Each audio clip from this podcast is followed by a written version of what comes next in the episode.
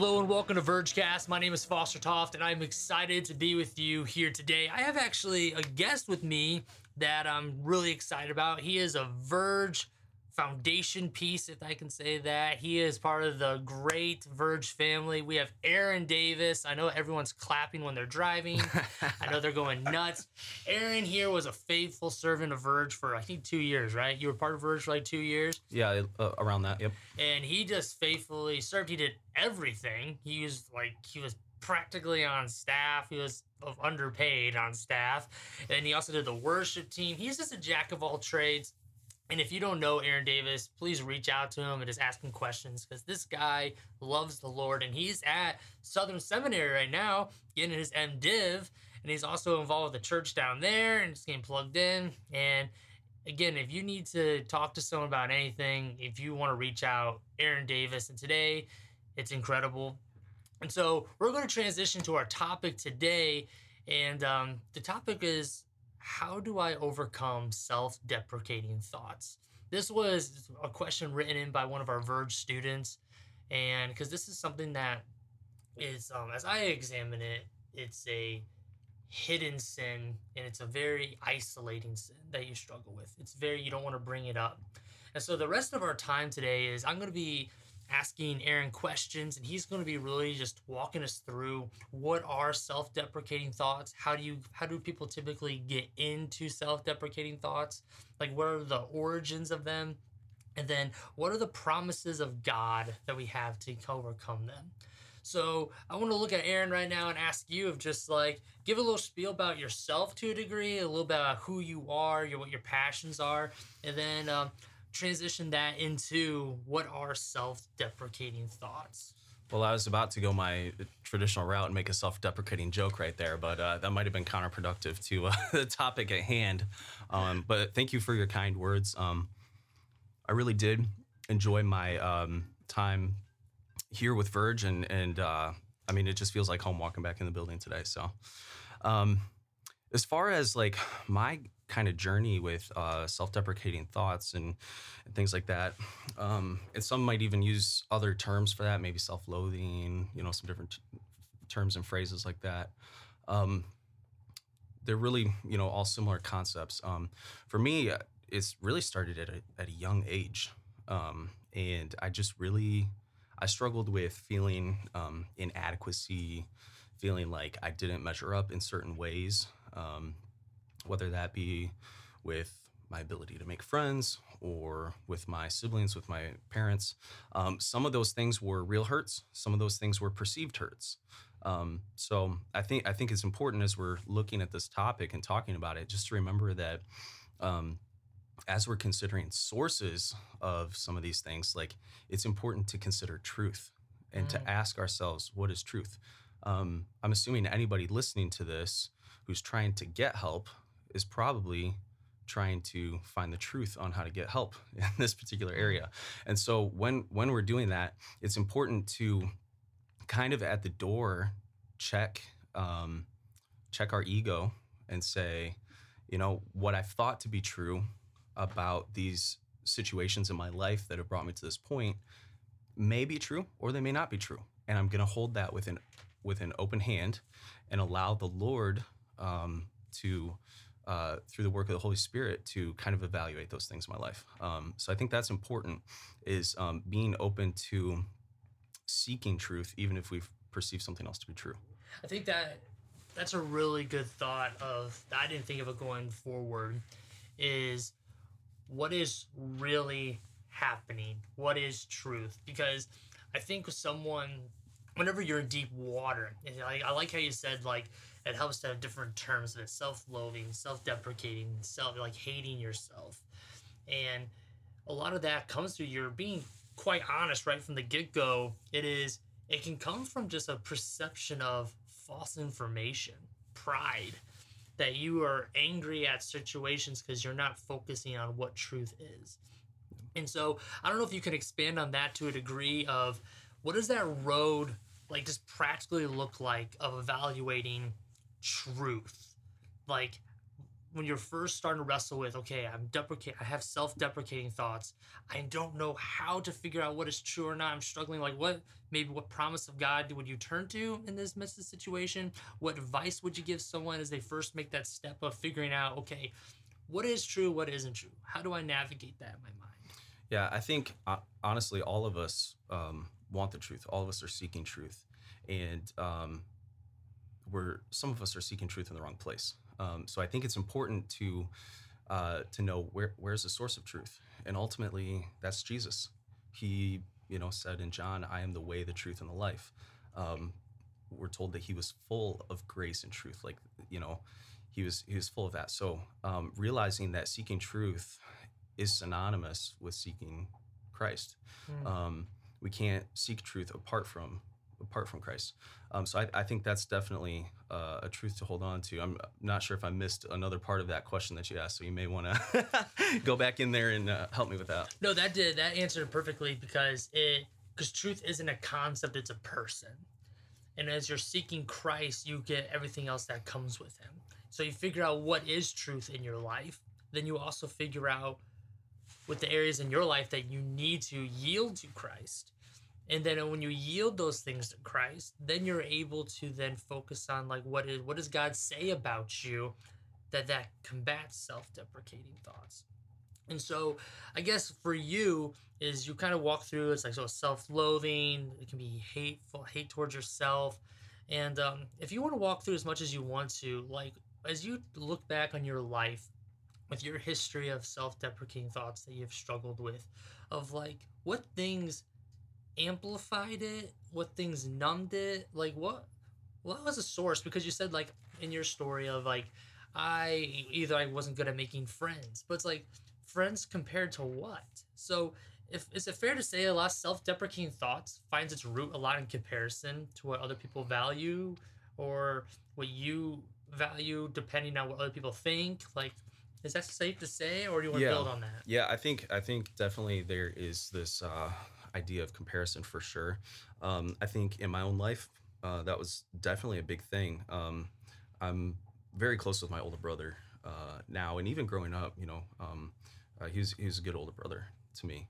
Um, but there was four years age difference between us, and I think um, for myself, uh, it was a challenge at times to um, try to it, it, wasn't something my parents put on me that I needed to measure up to him. Something that I put on myself that I needed to measure up to him. You know, so he was four years older, four years bigger, four years stronger. You know, all, all of these things like that. And so, right from the get go in my early life, you know, I, I kind of have this comparison. You know, mm. there's a big difference between a four year old and an eight year old. You know, uh, whereas you know now in our 30s, it's not really uh, nearly as big of a deal. But um, yeah, definitely this um, this I you know this uh, sense of competition and things like that. I think um, uh, because of a lot of my uh, sense of comparison and competition and needing to measure up and, and desiring this attention, you know, and, and kind of being an attention seeking person in, in that way, um, that that kind of dictated what things I enjoyed doing, what things I um, uh, was good at, some things like that. So areas where I felt like I was going to have to work too hard to measure up or to compare or to, you know, be the best. Um, I just didn't try in those areas. So mm. I could think specifically of, you know, maybe athletics when I was younger, things like that. You know, if I, if I felt like I couldn't measure up in those areas, then, you know, I'm, I'm just going to, I'm just going to kind of feign this disinterest in that, in that entire realm, you know, mm. whereas, um, you know, I could look and see something else that nobody else in my family was, you know, maybe that wasn't their thing, you know, um, music, for example, something like that. And, and I could dive into that or, um, you know, I, I enjoyed learning about history and reading about history and memorizing historical facts. You know, I could I could delve into that world and make that my thing and own it and kind of have this source of pride that I knew more about that than anybody else. I like what you said as um, self-deprecating thoughts like who put that pressure on you and there are times there are outside pressure but you're saying it's pressure you put on yourself and comparing it to someone else and that pressure you put on yourself is you have to value the things that you are naturally good at that you can take pride in and then discredit the things that you're not good in. And then when you're face faced with people or circumstances that value the things you're not good at, you enter into a cycle of self-deprecating thoughts because your value you have established in your life is built on the things that you can control. And when that's taken from you, you're left with a false paradigm almost of where you can rest or where your value lies. And so as we transition, is that is that safe to kind of say kind of to small degrees? Or or is there anything else you want to elaborate on that? Yeah, I think um, that that is the natural end of that topic. Is that you know maybe that's escalating it a little quickly, Mhm. um, saying that you know if we take it all the way to its natural end, which is all of us are trying to be God for ourselves before God steps into the picture and you know helps us love Him. Um, but uh, that's that's definitely you know we we all want this sense of control over our circumstances. We all you know desire um, to um, you know to to be the one um, with the say so Mm. and uh, you know exactly what you said you know that um, uh, i can set up this controlled environment you know uh, to a degree where um, i can measure my own success against myself which is a terrible like Mm. illogical thing to do um, but uh, that that's what all of us are are ultimately um, doing when we set up these these measurements of how we measure ourselves or other people So when you're there, I guess it's a transition time to the heart of this. Is like what promises of God, what what things have you like cling clung to? It's a weird word, clung. clung to in the midst of this trial, self-deprecating thoughts. When you're just when you're down, when you're in deep water, when your worth has just been drained in your eyes, that you are just meaningless, and then that just leads to a, another road of just harsher realities. That once you're finally like, I have no worth. Um, what way? When what areas do you turn to Christ? What promises do you have? What even within the promises, what songs do you listen to? Because I know you again with literature and knowing lyrics and poetry, you know a lot, my friend. So, where has Christ come and destroyed self-deprecating thoughts? Yeah, um, that's a great question. I, I think honestly, um, uh, you know, hear me out on this, but um, sometimes just dump, jumping directly to the promises of God without any context for them, I think, can be almost counterproductive. Um, because there's times where you look at the Psalms and you hear the psalmist talking about how bad he is. Well, that doesn't help me feel better about myself if I just look at that in this isolated context by itself, you know. Um, so I think about, um, uh, you know, Psalm 130, which is probably my favorite psalm. You know, out of the depths I cry to you, O Lord. Um, and uh, you know, just he's in this low, terrible place. Well, that that doesn't necessarily make me feel better until I, I know the big context, the big story that's going on in the Bible as God's you know teaching us about Himself and His relationship to us and, and other uh, other things um, relating to Him. Um, I start to see, you know, at the very beginning, God created me in His image, and if I understand who God is and how beautiful He is and how perfect He is and, and holy He is and it just His absolute goodness, um, and I, I truly believe that, and then I see that He created me and you in His image, that that starts to kind of break down some of this like hard shell around this, you know, this internal self-loathing that I deal with. Um, and then and then I can go to those promises and start to understand based on um, you know, the fact that actually I'm worse than I think that I am, Yeah. but God's better than I've ever thought that He could be. And ev- as I get to know Him more and more, I see that He's better and better and better than I've ever thought that He could be. Um, and this this divide between how bad I really am and how good God truly is actually shows me um, how how much I'm worth, not because of what I'm worth in and of myself, but because of the price tag that someone's put on me. Mm. So, I like how you said that and how I summarized my mind. Tell me if I understood it. It's almost before you jump to the promises of God, you have to rest in the character of God. In the character of God, you find who you are. Because by understanding who God is, like what he values, who he is, like God is love. He's not just love, but the the depths of how much God loves you. Once you rest in that, you can look at the promises of God, the cycle of repentance, and just truly experience it and rest. Because when you look at who God is as a person, it's you're able then to realize his actions and things he said are so much more sweeter than you ever could imagine. It's like if I get to know Aaron Davis, if I don't know who Aaron is before he gives me a cup of coffee, I don't know, that's a bad an illustration. It's you understand why the giving of the coffee was so much better because you understand who he is and what that means to you.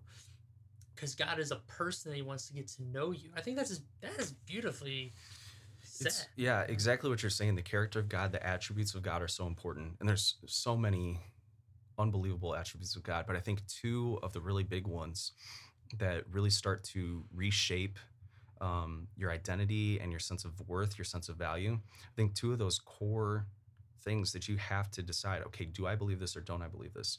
Do I believe that God is, you know, big word is sovereign? Do I believe that he's powerful, more powerful than all things and in control of all things? Do I believe that? Um, well, the Bible tells me that it's true. So I, I can know that, but do I believe it? Um, so it, I think that is a foundational piece. The other side of that is okay, God's powerful and he's in control of all things. Now I have to come to terms with is God good? And if God is good, um, and I, I come to terms and I believe that, these two things together are good news for me. That means that he's infinitely greater than me and the worst things in my life, God, who is all powerful, who has control over those things, is also good. So that means, as someone who believes and loves God, you know, just like Romans 8 talks about, you know, um, that he works all things t- together for good for those who love him and are the called according to his purpose. And and I think that's ultimately where um, this ability to uh, to understand your value comes from. Um, is believing that God uh, is powerful, control of all things, and that all of those decisions that He makes and that he, all the things that He allows to happen in our lives are ultimately um, for our good and for His glory. Mm.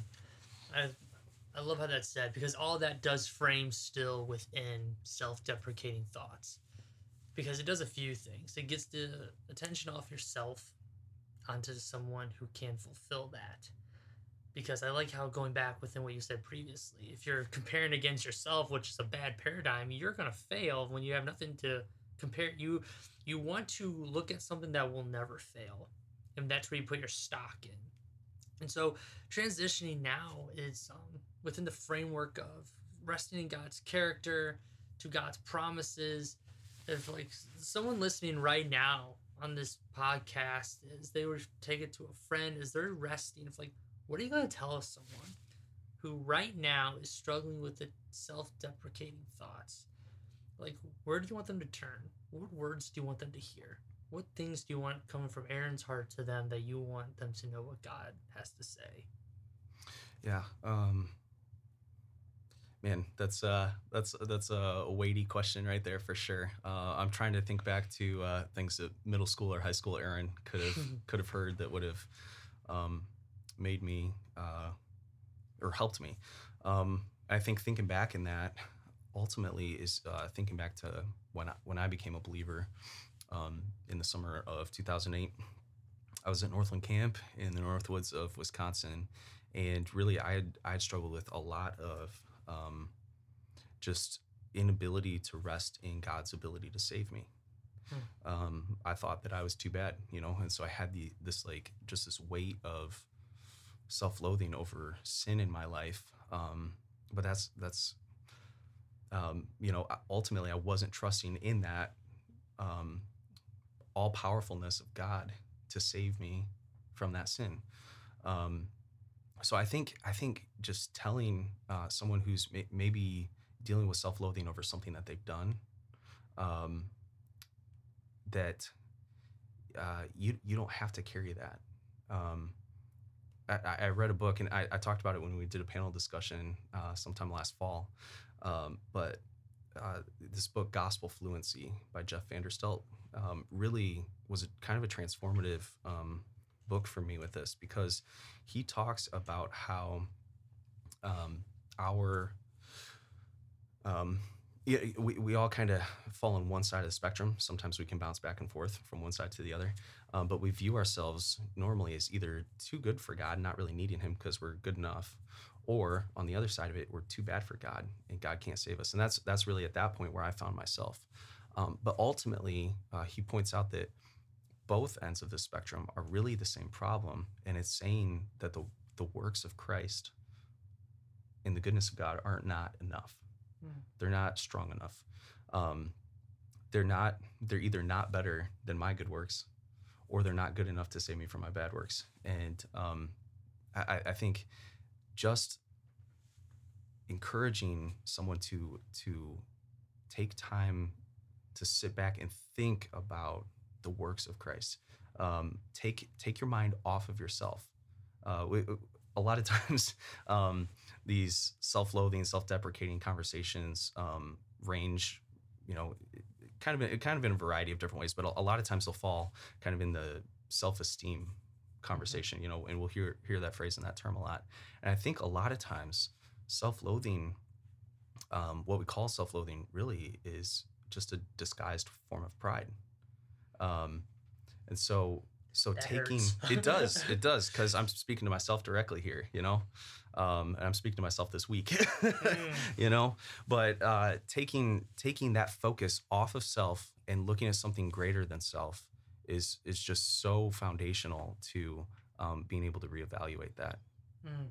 And because that right there just again that that phrase hurts in a good way because again it's still it's I like it um the illustration of a balloon. It's like the person who has an inflated balloon is just as prideful as the person with a deflated balloon.